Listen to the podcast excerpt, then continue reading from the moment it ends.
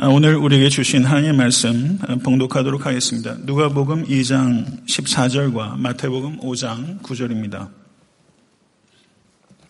누가복음 2장 14절과 마태복음 5장 9절의 말씀, 각각 한 절의 말씀입니다. 우리 다 같이 봉독하도록 하겠습니다. 지극히 높은 곳에서는 하나님께 영광이요 땅에서는 하나님이 기뻐하신 사람들 중에 평화로다. 아멘. 하나님의 말씀입니다. 연이어서 마태복음 5장 9절의 말씀 합독하도록 하겠습니다. 화평하게 하는 자는 복이 있나니 그들이 하나님의 아들이라 일컬음을 받을 것이며. 아멘. 하나님의 말씀입니다. 제가 얼마 전에 제 아내와 조수미 콘서트에 다녀왔습니다. 그때 성도들 중 몇 분을 뵀는데요.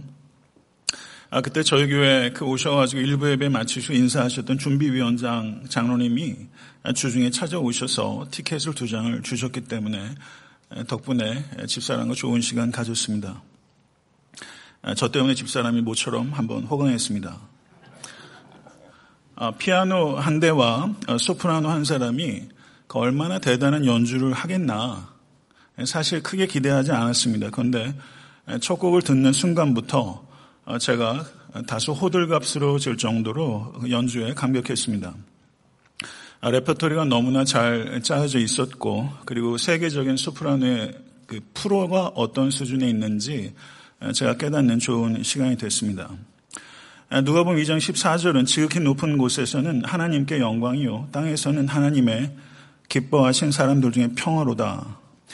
이 땅에 울려 퍼진 최초의 캐롤입니다. 저는 천사들의 캐롤이 녹음이 안 된 것이 너무 속상합니다. 그 연주의 감격이 얼마나 대단했을까, 어마어마했을 것입니다. 그런데 저는 그들의 연주의 느낌이 혹 이런 것과 비슷한 것은 아닐까 생각해 보게 됩니다. 영국에 어린이 합창 경연대회가 있는 모양입니다.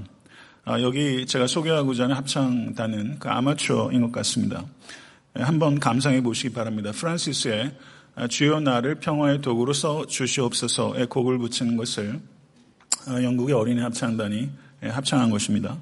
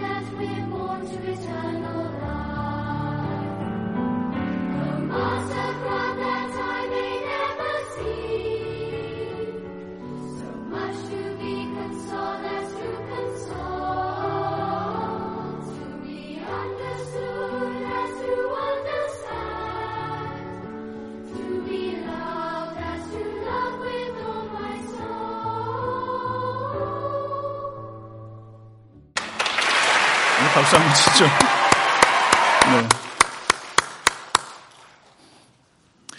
네. 비인소년 합창단 그 연주 들으신 분, 직접 들으신 분은 아마 없을 거라는 생각은 드는데요.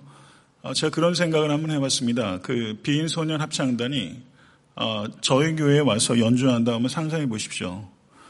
그건 가능한 일이 아닙니다. 그런데 비인소년 합창단과 비교할 수도 없는 천국의 합창단이 이 세상에서 가장 주목받지 못하는 베들레헴 지경에 이름 없는 목자들 몇 명을 위해서 연주한 것입니다. 그것은 비인소년 합창단이 저희 교회에 와서 연주하는 것보다 훨씬 더 파격적인 일을 할 수 있습니다. 하나님께서는 그렇게 베들레헴 지경 바깥에 있는 그 이름 없는 그 목자들을 그토록 배려하신 것입니다. 저는 하나님의 이러한 방식이 너무나 감격적이고 감사합니다. 이 천국의 하모니를 우리가 이 땅의 소풍을 마치고 천국문에 들어가는 순간 우리가 모두 듣게 될 것입니다. 오늘은 대강절 두 번째 주일로서 평화의 촛불을 밝히는 주간입니다. 오늘 설교의 제목은 미움이 있는 곳에 평화를입니다. 오늘 예배를 통해서 우리 각 사람의 영혼의 방에 평화의 촛불이 타오르게 되기를 간절히 기원합니다. 옐로우스턴 국립공원에는 각종 동물들이 서식하고 있습니다. 그중에 회색곰은 적수를 찾기 어려울 만큼 강력한 동물입니다. 그런데 회색곰이 호텔 주방에서 버린 음식물 찌꺼기를 개걸스럽게 먹기 시작합니다. 그런데 강력한 회색곰을 아랑곳하지 않고 회색곰 옆으로 와서 음식을 먹는 유일한 동물이 있다고 합니다. 그게 어떤 동물일까요? 그것은 스컹크입니다. 왜 회색곰은 스컹크에게 자기의 음식을 먹는 것을 허락했을까요? 회색곰은 자기가 앞발로 그저 툭 한번 내려치면 스컹크 하나쯤은 손쉽게 없앨 수 있다는 것을 분명하게 알고 있습니다. 그런데 왜 그렇게 하지 않았을까요? 회색곰은 스컹크를 내려쳐봐야 아무런 도움이 없다는 것을 알기 때문입니다. 그런데 가만히 보면 우리들이, 그리고 우리 각자가 이 회색곰만큼도 지혜롭지 못하다는 것을 우리는 깨닫게 됩니다. 평화의 도구로 우리가 쓰임받기 위해서는 먼저 우리의 마음속에 있는 미움을 버려야 합니다. 누군가를 미워하는 것은 스컹크를 내려치는 것입니다.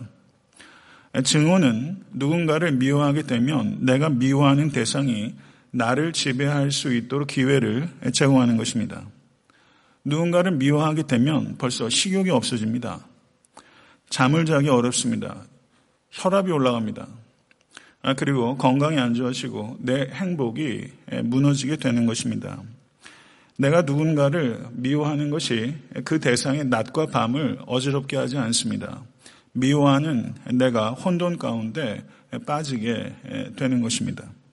올 한 해 살아오면서도 우리가 스컹크를 내려친 적이 여러분과 저에게도 있었을 것이라 생각됩니다.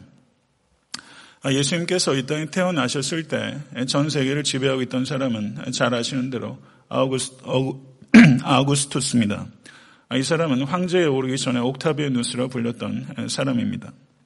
그런데 그가 세상에 가져온 것은 역사가들이 팍스로마라고 평가합니다. 그런데 그 팍스로마, 로마의 평화는 거짓 평화입니다. 아기 예수님께서 이 땅에 가져오신 평화만이 참된 평화인 것을 믿으실 수 있게 간절히 바랍니다. 이 세상 어떤 왕이 가져오는 평화는 그것은 거짓에 불과하고 만왕의 왕이신 예수께서 이 땅에 가져오신 평화만이 참된 평화입니다. 평화를 그리스어로 에이레네라고 하고 히브리 말로 샬롬이라고 합니다.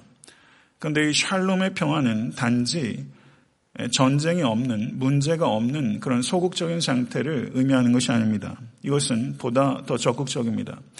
최선의 것과 최상의 것이 누려지는 완전하고 건강한 인간관계와 삶의 형통을 포괄하는 것이 바로 샬롬입니다. 평화의 왕이신 예수 그리스도께서 공생애를 시작하시고 산상수훈에서 팔복으로 그 가르침의 문을 여셨을 때 예수께서 팔복 가운데 화평케 하는 자는 복이 있나니 그들이 하나님의 아들이라 일컬음을 받을 것이니라 라고 말씀하셨습니다. 하나님의 말씀입니다. 주님께서 복되다고 하신 이는 호이 에이레노 포요이, 화평케 하는 자, 이것이 그리스어입니다. 호이 에이레노 포요이, 평화를 의미하는 그리스어가 에이레네이고, 포이에오라는 동사는 만들다라는 뜻입니다. 그러므로 화평케 하는 자는 평화를 만드는 자입니다. 평화를 사랑하는 자들이 아니라 평화를 만드는 자가 복되다. 이것이 주님의 말씀입니다. peace lover가 아니라 peace maker가 복되다고 말씀하는 것입니다. 여기에는 매우 중요한 차이가 있습니다. 평화를 사랑하는 사람인데 평화를 만들지 못하는 사람들이 많이 있습니다. 그런 사람들이 주변에 많이 있습니다.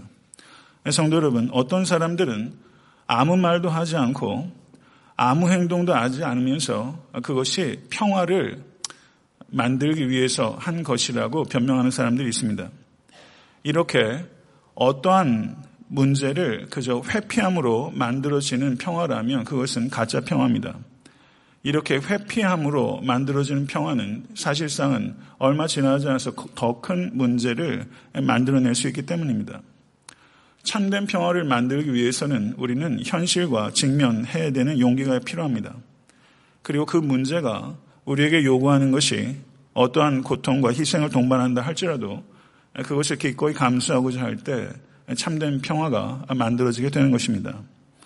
성도 여러분, 주님께서는 우리 각자가 평화스러운 사람이 되기를 원하는 것이 아니라 평화를 만들어내는 사람이 되기를 원하고 계십니다.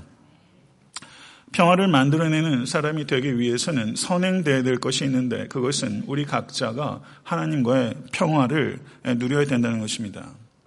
에베소서 2장 13절에서 18절의 말씀을 보시게 되면 그는 우리의 화평이신지라 둘로 하나를 만드사 막힌 담을 허시고 원수된 것 곧 의문에 속한 계명의 율법을 자기 육체로 패하셨으니 이는 둘로 자기 안에서 한 새 사람을 지어 화평하게 하시고 또 십자가로 이 둘을 한 몸으로 하나님과 화목하게 하려 하심이라. 원수된 것을 십자가로 소멸하시고 또 오셔서 먼 데 있는 너희에게 평안을 전하고 가까운 데 있는 자들에게 평안을 전하셨으니 이는 저로 말미암아 우리 둘이 한 성령 안에서 아버지께 나아감을 얻게 하려 하심이라. 아멘. 여기에는 동사가 9개나 있습니다. 그런데 그 9개의 동사에 주어는 한결같이 우리 주 예수 그리스도입니다. 이것은 무엇을 의미하는 것입니까?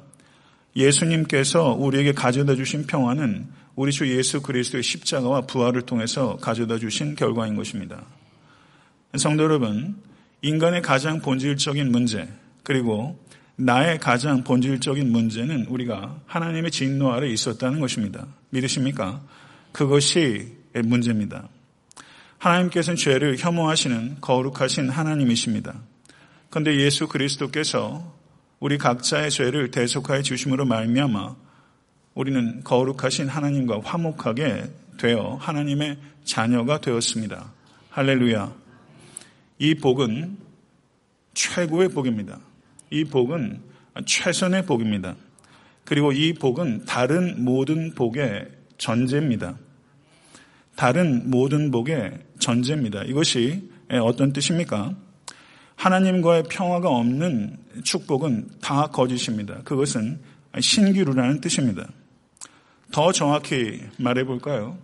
하나님과의 평화가 없이 이 땅에서 내가 누리는 모든 것들은 그것은 하나님으로부터 저주받은 사람에 불과하던 증거입니다. 하나님과의 평화가 없이 누리는 모든 것은 그것은 헛된 것입니다. 이 세상에 존재할 수 있는 모든 복을 다 합해도 하나님과의 평화라는 복과 견줄 수 없습니다. 이것을 믿으실 수 있게 간절히 바랍니다. 이것을 믿는 사람이 성도입니다. 성도 여러분, 그런데 나라와 나라 사이의 조약도 손바닥 뒤집듯이 깨집니다. 대통령만 바뀌어도 벌써 문제가 되고 지금 한일 관계에서도 군사협력관계 협약을 맺고 있는데 정권 바뀌게 되면 손바닥 뒤집듯이 뒤집힙니다. 성도 여러분, 나라와 나라, 민족과 민족 사이에서도 조약을 맺은 것 깨집니다. 그러나 우리 주 예수 그리스도로 말미암아 우리가 하나님과 평화롭게 됐다는 이 사실은 영원토록 깨지지 않습니다.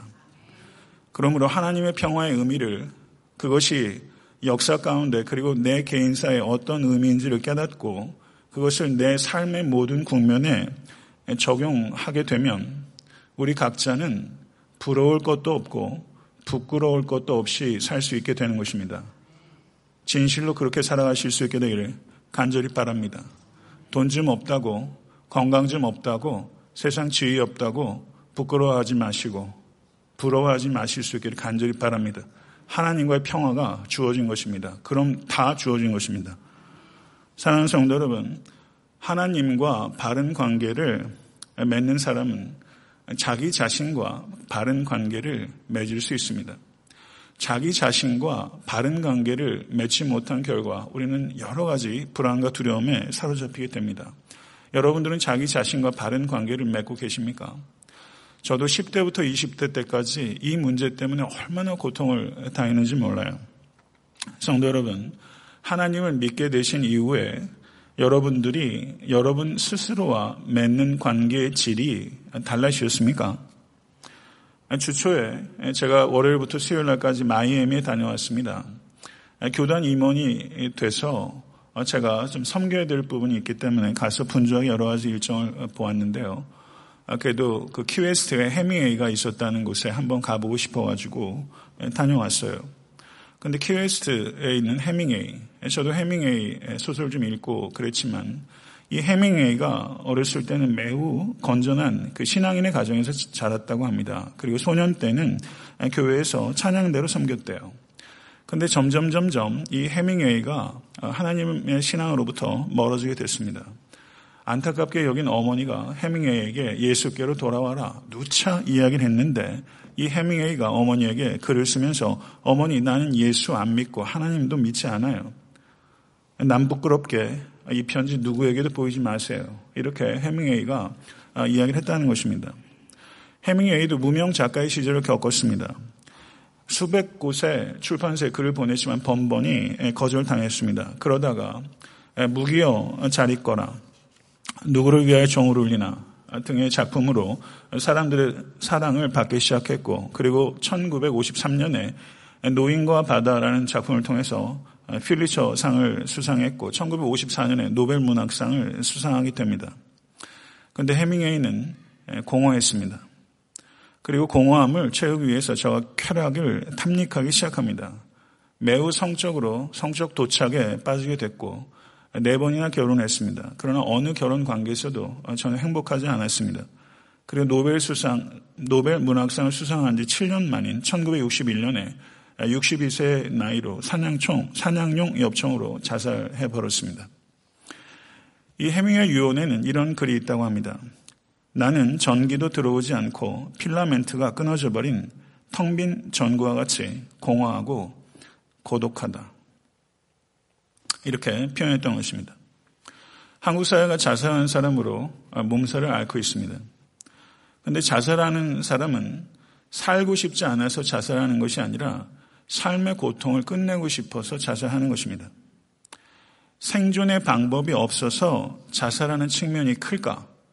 생존의 이유와 목적을 찾지 못해서 자살하는 측면이 클까? 어느 쪽이 더 클까? 한국 사회의 이 병리적인 자살의 문제를 진단하면서 우리는 그 사람들이 생존의 방법이 없어서라기보다는 생존의 이유와 목적을 잃었기 때문이다라고 진단의 방향을 저는 바꿔야 된다고 개인적으로 생각합니다. 헤밍웨이가 불행했던 이유는 삶의 방법이 없어서가 아닙니다.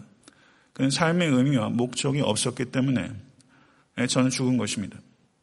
유려한 문장으로 고전이라고 할 만한 책들을 연습적으로 저가 써내면서도 정작 자기는 가치와 목적에 있어서 혼돈을 벗어나지 못한 것입니다. 이건 아이러니죠. 성도 여러분, 저는 개인적으로 헤밍웨이가 노벨 문학상을 수상할 정도로 성취가 없었다면 저는 자살하지 않을 수도 있었겠다, 이런 생각하는 것입니다. 끝까지 올라와 봤기 때문에 그는 공허하다는 것을 느꼈고 거기까지 아마 못 올라갔으면 자살하지 않았을 수도 있겠다. 성도 여러분, 성취가 크면 클수록, 예수 그리스도 밖에서 성취가 크면 클수록 더 큰 공허와 직면할 수 있습니다. 나는 누구인가 하는 질문은 대학교 철학 입문에서만 하는 질문이 돼서는 안 됩니다. 나는 누구인가 하는 질문은 버거운 질문입니다. 그런데 이 질문을 직면하는 용기가 우리에게 필요합니다. 근데 나는 누구인가라는 질문을 세 가지 질문으로 구분할 수 있습니다. 첫 번째는 나는 어디서 왔는가라는 질문이며, 두 번째 질문은 나는 무엇을 해야 하는가 하는 질문이고, 세 번째 질문은 나는 어디로 가는가 하는 질문입니다. 나는 누구인가 하는 질문은 본질적으로 이 세 가지 질문으로 구성됩니다. 이 질문에 대해서 세상 사람들은 답을 찾을 수 없습니다. 이 질문에 대해서 확신 있게 대답할 수 있는 철학자는 없습니다. 사랑하는 성도 여러분, 그러나 존 켈빈은 이렇게 말했습니다. Without knowledge of God, there is no knowledge of self. 하나님에 대한 지식이 없이는 자기 자신에 대한 지식을 가질 수 없다. 이것은 성경적인 진리입니다.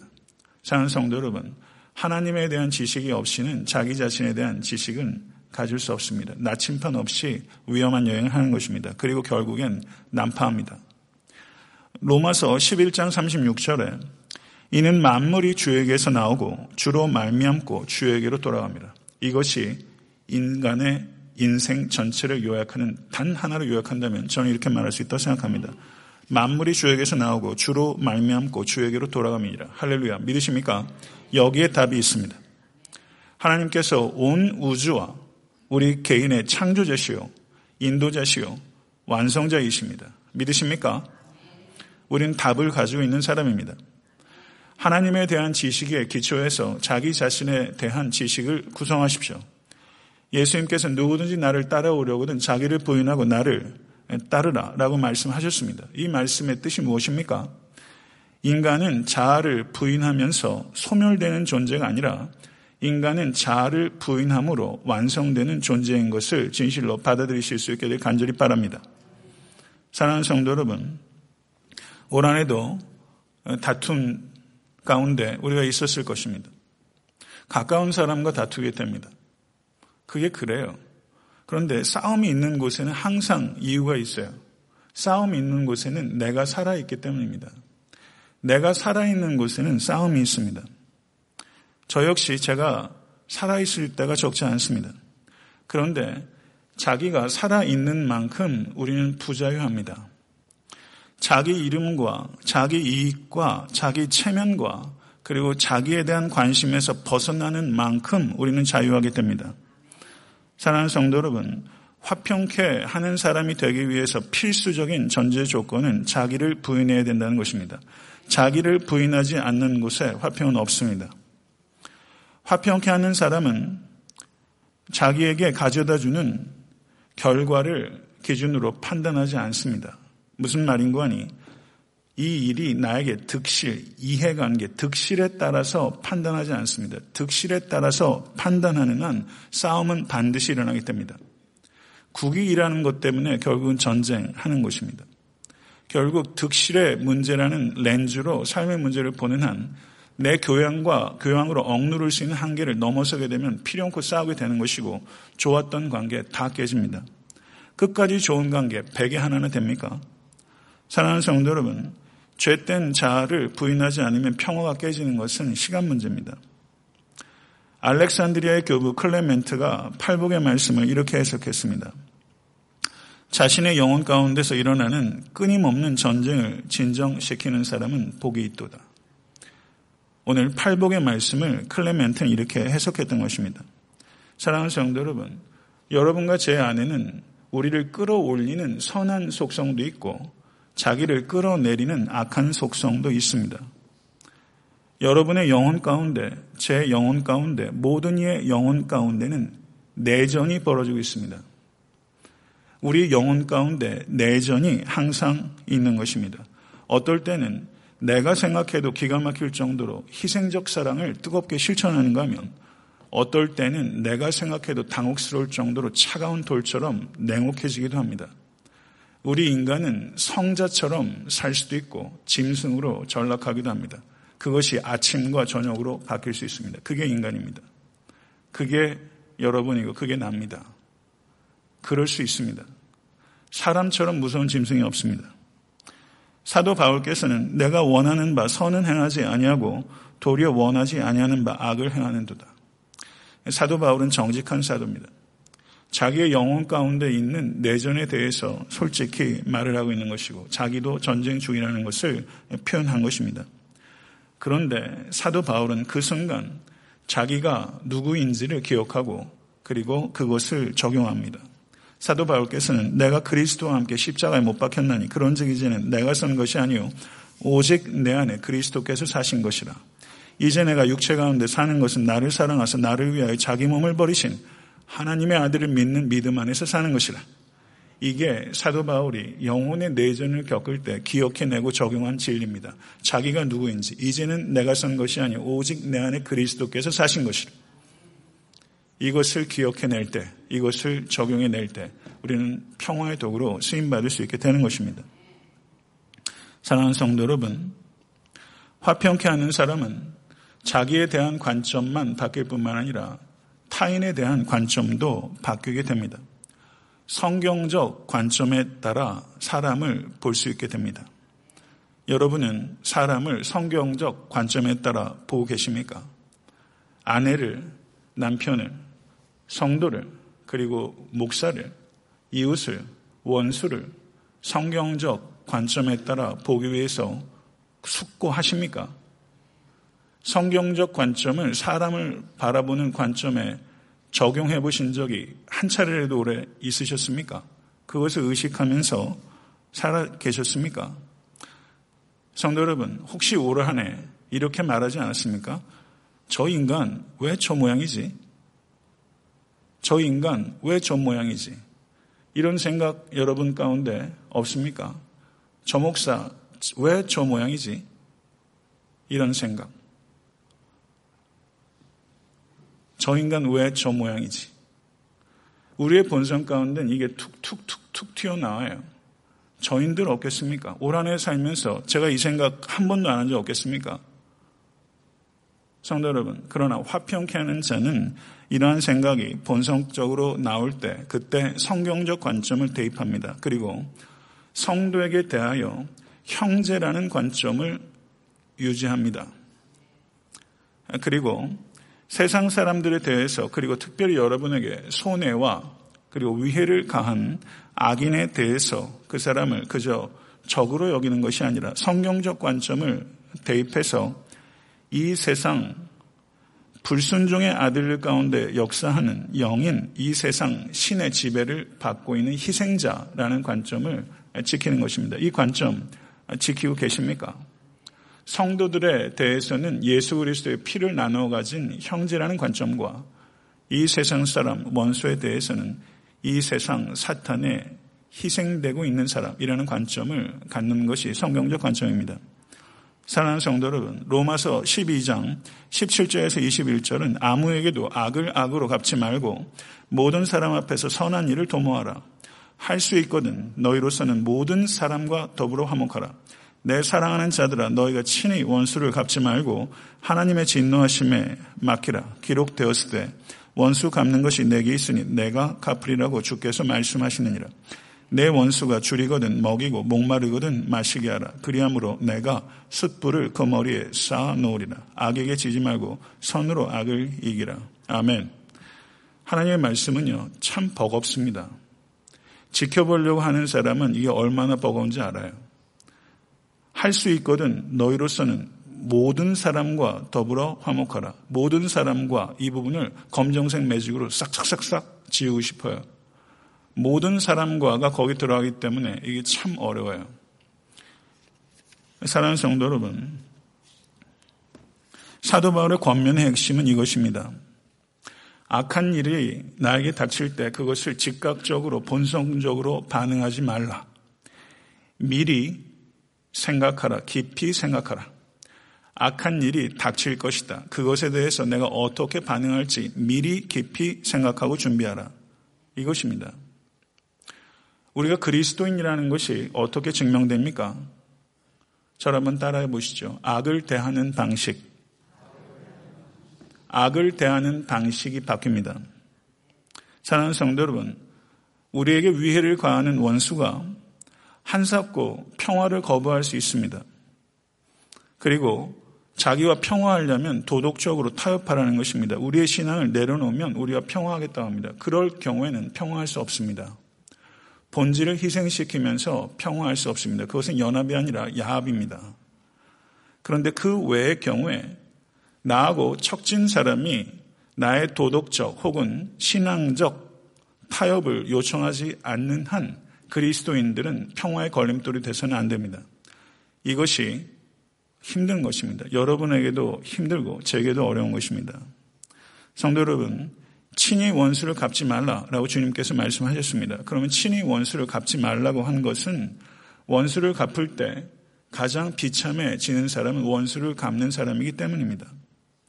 원수를 갚지 말아야 하는 이유는 악을 심판하는 것이 잘못된 것이다 라고 말씀하는 것이 아니라 악을 심판하는 것은 나의 일이 아니라 하나님께서 하시는 일이기 때문입니다. 악을 심판하는 것은 우리에게 주어진 특권이 아니라 하나님께서 가지고 계신 특권이기 때문입니다.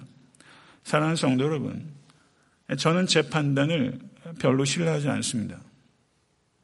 판단할 때가 있지만 성도 여러분, 제 판단은 구분 판단입니다. 우리의 판단은 언제나 자기중심적이라는 틀을 벗어나기 어렵습니다. 그리고 자기 방어적일 수밖에 없습니다.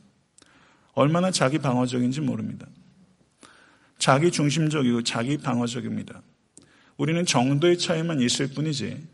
한번 따라해 보시죠. 나는 편협한 재판관이다. 아니라고 얘기하실 수 있으시겠습니까? 정도의 차이가 있을 뿐이지 우리는 편협한 재판관입니다. 친히 원수를 갚지 말라고 하시는 의미는 복수를 하지 말아라 라는 소극적인 의미에 그치는 것이 아닙니다.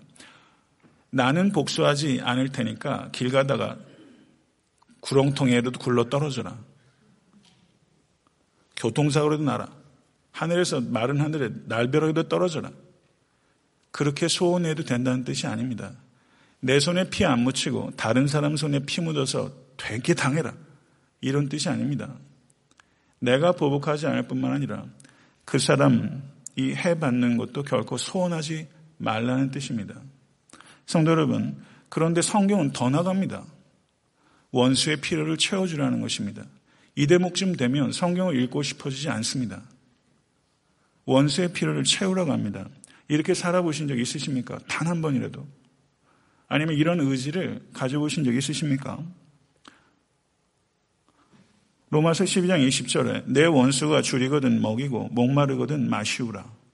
그리함으로 내가 숯불을 그 머리에 쌓아놓으리라. 저는 이 말씀을 하나님의 말씀이라고 믿습니다. 원수를 먹이고 마시우라라는 것은 원수의 필요를 어떤 방식으로든 채우라는 것입니다.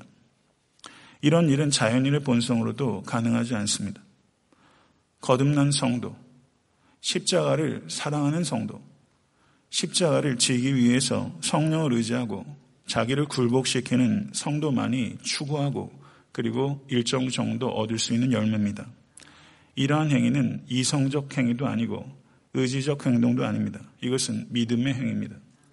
이 믿음의 행위를 오래 살아오시면서 하신 적이 있으십니까? 이렇게 해야 되는 단 하나의 이유가 있습니다. 그렇게 하는 것을 하나님께서 기뻐하시기 때문입니다. 이 관점을 우리가 지키지 못한다면 결코 어느 누구도 이러한 행동할 수 없습니다. 그러나 여러분도 저도 이러한 행동 하기를 원한다고 믿습니다. 성도 여러분, 원수에게 보복이 아니라 적극적으로 필요를 채우는 선을 행할 때 개중에 어떤 원수들은 부끄러움을 느끼고 양심의 가책을 받기도 합니다. 개중에 어떤 원수들은 그렇게 될 수 있습니다. 그렇게 되면 그것이 머리에 숯을 올려놓는 것입니다. 원수에게 보복하는 것보다 원수를 먹이고 마시우고 원수의 필요를 채우게 될 때 그 사람은 수치를 느끼게 되고 양심에 칼이 찔리는 것입니다. 그리고 자기를 돌아볼 수 있는 기회를 얻고 회개할 수 있는 기회를 얻습니다. 마틴 루터킹 목사님께서 민권운동의 제일 선봉에 서서 하시면서 경찰봉으로 머리가 깨지고 그리고 세포트에 물리며 마지막까지 마틴 루터킹 목사는 화평케 하는 자는 복이 있나니 라는 말씀으로 시위대를 이끌었습니다. 그리고 후대 역사가들이 마틴 루터킹 목사가 그 민권운동이 성공할 수 있게 된 결정적인 계기가 알라바마의 한 다리 위에서 발생한 사건을 지목합니다. 당시 알라바마의 주지사는 짐 클락이었습니다. 경찰들에게 비무장 데모대를 무차별 폭력을 가하게 했습니다. 그리고 미국 시민들은 그 엄청난 불의와 폭력을 매스컴을 통해서 보고 충격을 받았고 마침내 민권 현장 가결에 압도적인 지지를 보냈던 것입니다. 마틴 루터킹 목사는 자신의 몸뚱아리를 무기로 삼지 않고 표적으로 내줬던 것입니다. 이것이 화평케 하는 자입니다.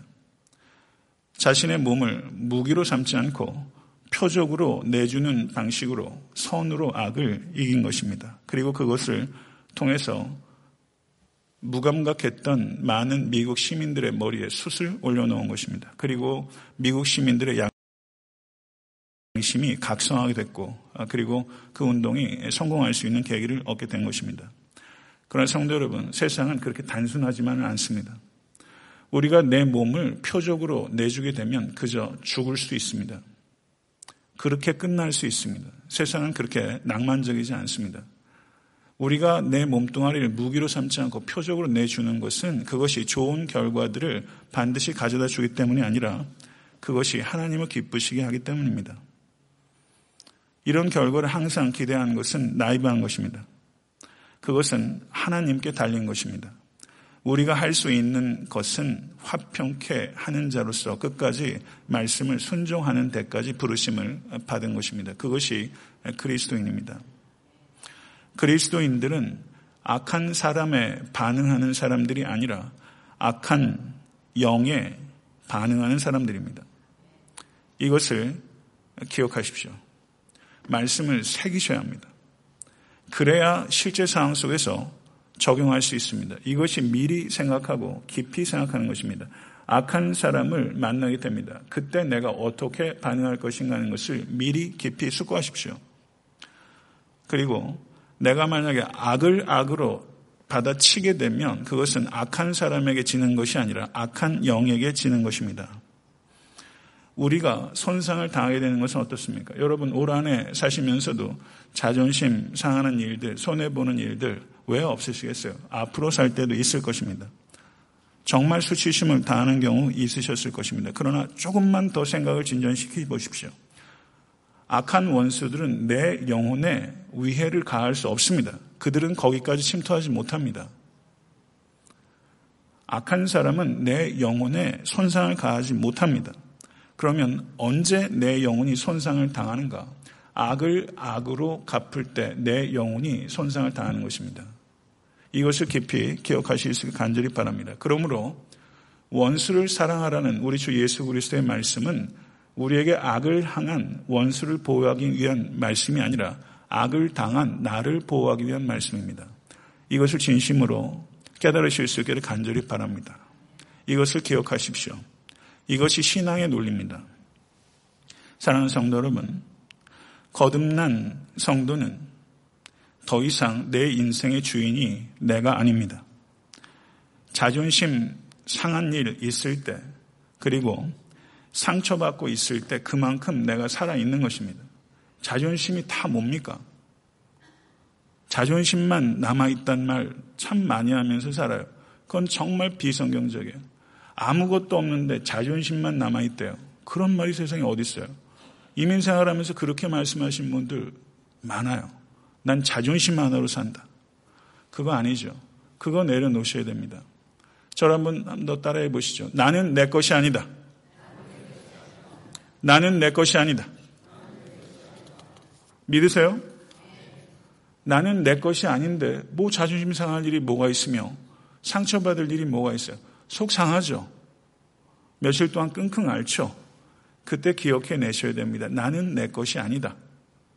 주와 복음을 위해서 성경적으로 살기 위해서 내가 고통을 당했다면 그것은 감사할 일이에요. 사랑하는 성도 여러분, 말씀대로 순종하기 위해서 손해보고 마음 상한 일들을 겪는다면 그것은 감사할 일이에요. 그만큼 그리스도를 담고 있다는 증거입니다. 사랑하는 성도 여러분, 나는 내 것이 아니다. 우리는 새로운 소속을 갖게 된 것이고 우리의 진정한 주인은 우리 주 예수 그리스도입니다. 믿으십니까? 이제 말씀을 마치고자 합니다. 대적하는 원수를 바라보실 때 그저 한 개인으로 보지 마실 수 있게 되기를 바랍니다. 그 뒤에 있는 악한 영을 보십시오. 그리고 그를 위해서 기도하라는 것이 주님의 뜻입니다. 아니, 그렇게 기도할 수 있게 해달라고 기도하십시오. 그런 기도를 어떻게 본성적으로 드릴 수 있겠습니까? 하나님 은혜로 감동해 주셔서 그 영혼을 불쌍히 여기시고 기도할 수 있게 해달라고 기도하십시오. 가깝게 남편과 아내를 위해서 기도하십시오. 사랑하는 성도 여러분, 원수들과 대적할 때 우리는 개인과 개인이 대적하는 것이 아니라 영적 싸움을 하는 것입니다. 육신적이고 개인적인 생각으로 반응하지 마시고 신령한 방식으로 반응하실 수 있는 여러분과 제가 될 수 있게 되기를 우리 주 예수 그리스도 이름으로 간절히 축원합니다. 주여 내 영혼에 평화를 주시옵소서. 주여 이 공동체에 평화를 주시옵소서. 주여 대한민국에 평화를 주시옵소서. 주여 이 땅에 평화를 주시옵소서. 주여 나를 평화의 도구로 써 주시옵소서. 사랑하는 성도 여러분, 이 평안이 여러분의 영혼과 저의 영혼에 임할 수 있게 되기를 간절히 소원합니다. 주님 기도하겠습니다. 오늘 주신 말씀 생각하면서 우리 기도했으면 좋겠습니다. 자기와 분열하지 않는 사람 한 사람도 없습니다. 저도 지난 한 주간 살면서 저와 많이 싸웁니다. 항상 전쟁입니다. 이 전쟁에서 그리스도를 기억해서 자기를 부인하는 데 성공할 수 있게 해달라고 기도하실 수 있게 되기를 바랍니다. 다른 사람과 항상 화목한 사람이 어디 있겠습니까? 그러나 우리가 화목해 하는 자로 부르심을 받았던 것을 기억하면서 우리가 악한 원리에 지지 않고 선으로 악을 이기기 위해서 사랑의 고통을 감수할 수 있게 해달라고 성령님을 구하십시오. 그리고 특별히 대한민국 땅에 참된 평화가 임할 수 있게 해달라고 기도할 수 있으면 좋겠습니다.